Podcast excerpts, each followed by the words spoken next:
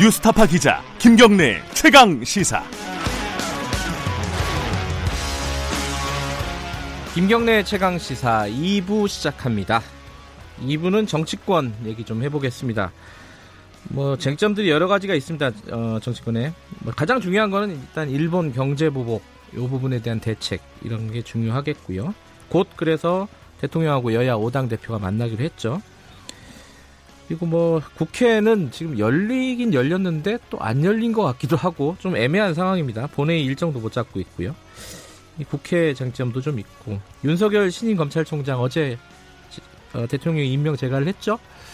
이 부분에 대해서는 야당은 반발하고 있고요. 여러 가지 현안들 오늘은 자유한국당 연결해 보겠습니다. 조경태 최고위원 연결돼 있습니다. 안녕하세요. 네, 안녕하세요. 수고 많습니다. 예 예. 어 일단 어제 어, 문재인 대통령이 윤석열 검찰총장 임명을 재가를 했습니다. 어 이게 네. 지금 국회 정상화라든가 뭐 여러 가지 어, 쟁- 그 현안들이 있는데 이게 어떤 뭐 어, 뭐랄까 전국의 어떤 변수가 될 거라고 보십니까? 어떠, 어떠세요? 그 자유한국당은 반대를 하고 있지 않습니까? 어, 저는, 어, 우리 자라나는 어린 아이들, 네. 교육이 많이 걱정이 됩니다. 우리 아이들한테는, 어, 거짓말 하지 마라, 정직해야 된다, 이렇게 가르치지 않습니까? 네, 네, 그런데, 이, 저, 이번 청문회에서도 보셨다시피, 물론 윤 후보자가 뭐 재주가 뛰어나고 능력이 출중한 분이긴 하지만 네, 이 거짓말하는 이 인물이다. 네, 거짓말하는 이 검찰총장이라는 그런 이 오명에서 아마 벗어나지 못할 것 같다는 생각이고요. 예, 어쨌든 우리 기성세대 어른들에 대한 불신이 앞으로 계속 이어지지 않겠나 하는 우려를 하고 있습니다. 그 요번에 이제 결국은 보고서 채택이 안 됐어요. 청문 보고서. 그죠?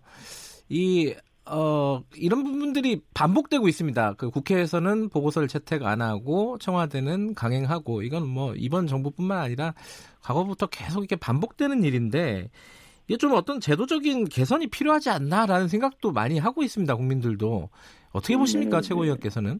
네, 그렇습니다. 저는 그 인사청문회 할 때마다 네, 잘못된 그 어떤 부분에 대해서 지적을 하고 예, 그리고 또 청문 보고서가 채택이 안 되고 하는 것이 예, 그러면서 또 이제 임명권자는 또 임명을 하고 그렇죠. 예. 사실 뭐 청문회 하나만은 청문회를 왜 하는지 음, 예, 국민들도 상당히 그 어, 화가 많이 나 있지 않겠나 이런 생각이거든요. 네, 그래서 이런 기회에 청문회에 어떤 어, 개선이 좀 필요하다고 보고 있고요. 네, 예를 들면은 뭐 거짓말하는 그런 부분이 드러났다 청문회 과정에서 드러났다라고 하면은 네. 그, 그 임명을 하지 못하도록 하는 어, 뭐 그런 법적 장치가 있어야 된다 하는 네. 생각이고요. 예, 뭐 그런 상황이 아닌 지금처럼 이렇게 뭐 이, 계속 가는 형태는 아마 청문회의 의미가 네. 음, 매우 퇴색되지 않았나 이렇게 보고 있습니다. 그 제도적인 개선을 하자는 거는 뭐 여야 약간 방향은 다를 수 있겠지만은 여야가 다들 생각하는 것 같더라고요. 네네 뭐 원래 지금 여당도 야당일 때는 네. 청문회 제도를 이, 개선하자고 많이 주장하지 않았습니까? 네. 그래서 이건 당이 당락을 떠나서 어, 청문회 제도를 개선하도록 여야가 그 초당적으로 힘을 모아야 되지 않을까 이런 생각을 하고 있습니다. 알겠습니다. 일단 뭐 제일 중요한 문제로 좀 넘어가겠습니다. 어, 일본 문제요. 지금 내일 만나는 거죠? 여야 5당 대표하고 문재인 대통령이요? 네 아마 그, 그럴 것 같습니다. 네네. 일단 뭐 거기서 제일 중심적으로 얘기될 게 뭐 일본 경제 보복에 대한 대책 문제일 것 같은데 지금 우리 정부의 어 어떤 대응이라고 할까요? 어, 이 부분 어떻게 평가하십니까? 이게 좀 강공이 너무 강공 아니냐라고 생각하는 쪽도 있는 것 같고 또 반대의 생각을 갖고 계신 분도 있는 것 같은데 조경태 최고위원께서는 어떻게 보세요?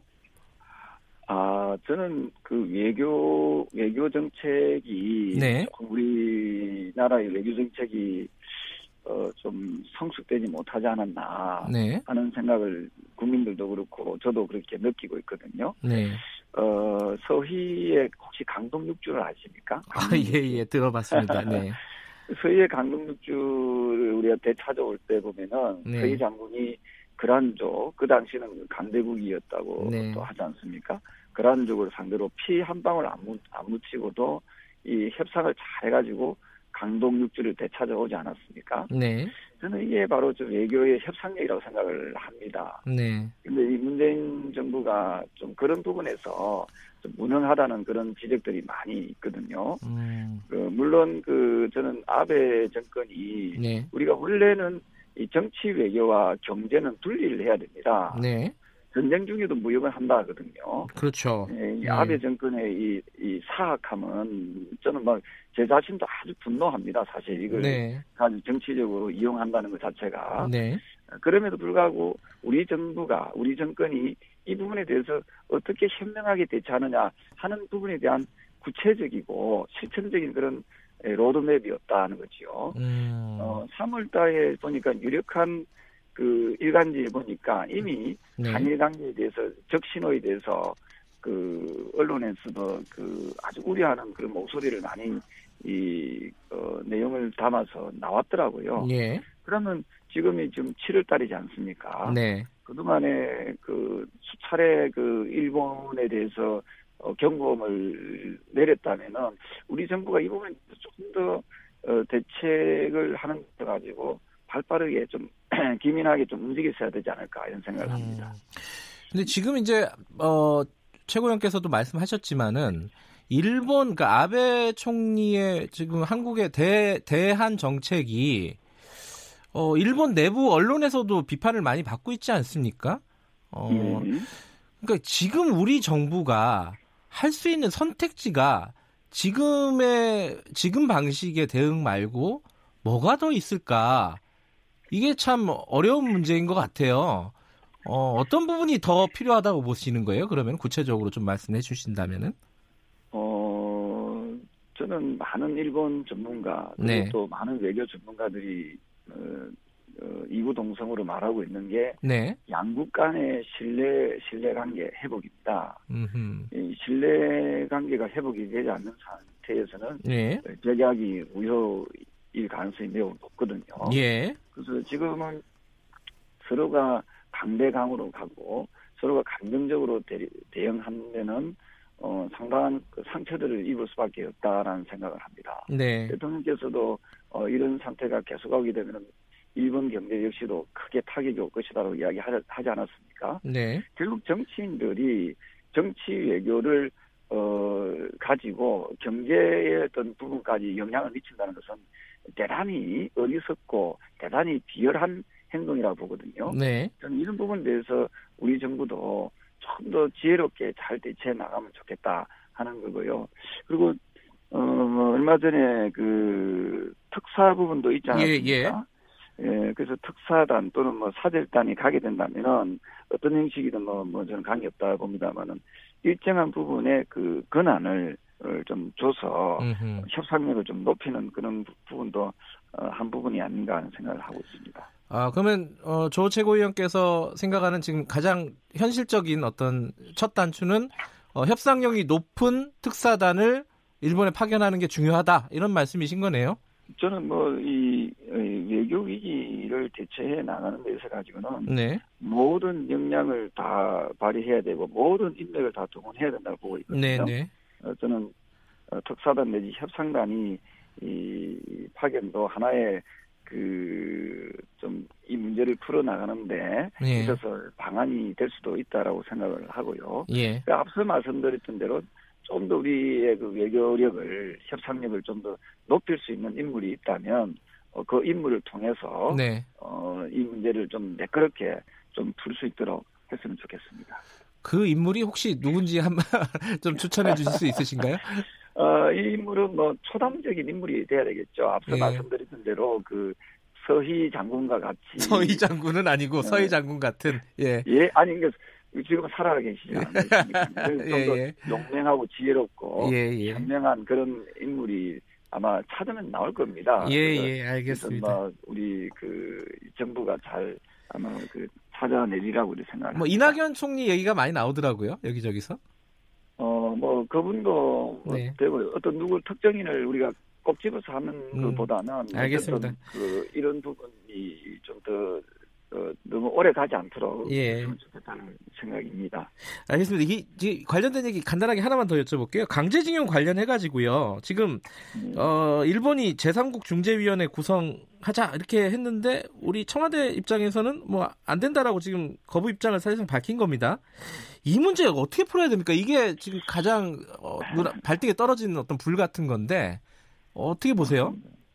사실은 이런 부분에 대해서도 이제 외교 전문가 네. 또 이 협상을 잘하는 그런 전문가들의 의견을 좀 더 어, 경청하고 청취할 필요가 있지 않을까 이런 생각이고요. 네, 어, 그리고 나아가서 사실은 일본의 자세가 너무 잘못된 거 아닙니까? 네, 네, 일본이 이좀 독일을 좀 본받았으면 좋겠다는 생각을 합니다. 네, 아, 독일은 그, 그 그동안 역대 수상들 중에서 어그 그 유대인의 그 무덤에 가서 무릎을 꿇고 네, 그 용서를 어, 빈 그런 사례들이 여러 차례 있었지 않습니까? 네, 그런데 일본이 이 과거의 역사에 대해서 진정성을 가지고 사과한 적이 있느냐 하는 부분에 대해서 우리 국민들이 피해를 입은 우리 국민들이 상당히 그 의구심을 가지고 있거든요. 예, 그래서 어, 저는 그 양국 간이 조금 더 어, 미래를 위해서 어, 미래를 또 어, 미래의 발전을 위해서 한다면은 진전이 있기 위해서는 과거사에 대한 진정한 사과와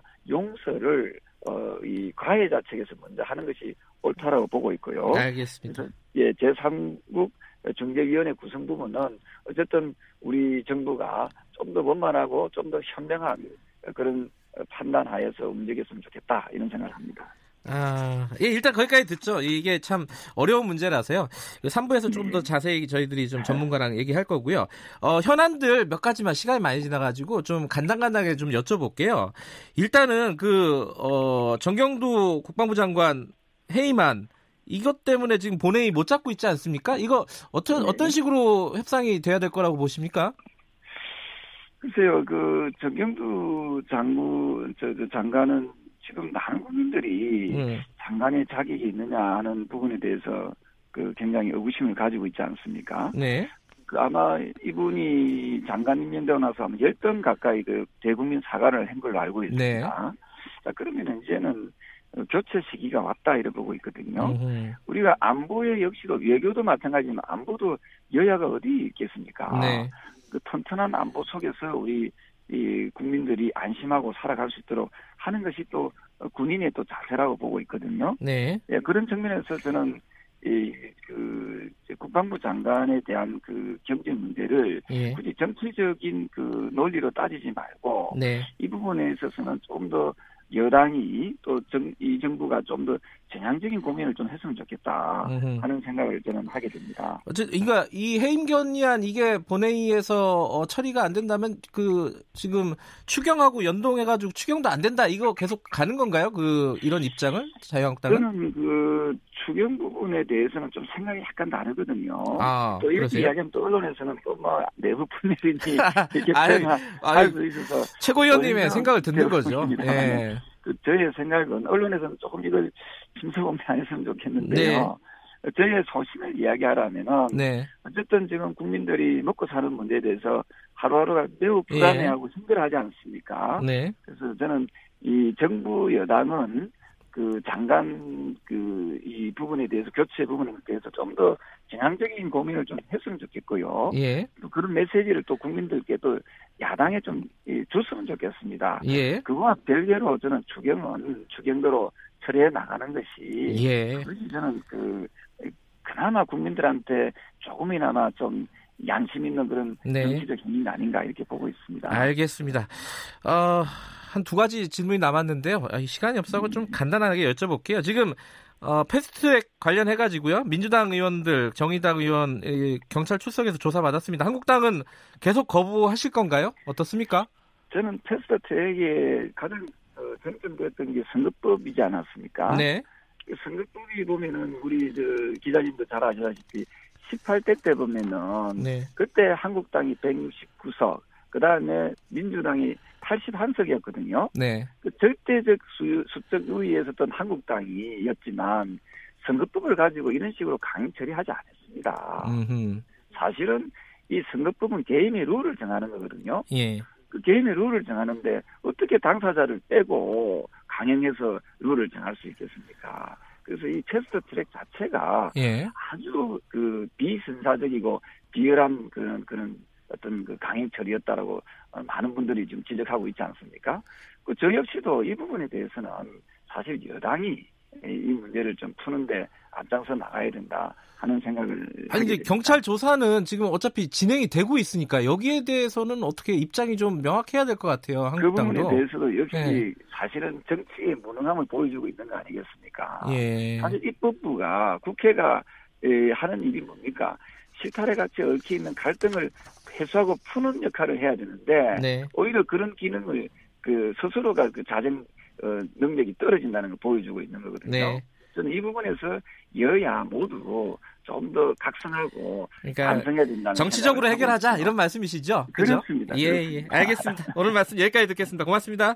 네, 감사합니다. 자유한국당 조기영태 최고위원이었습니다.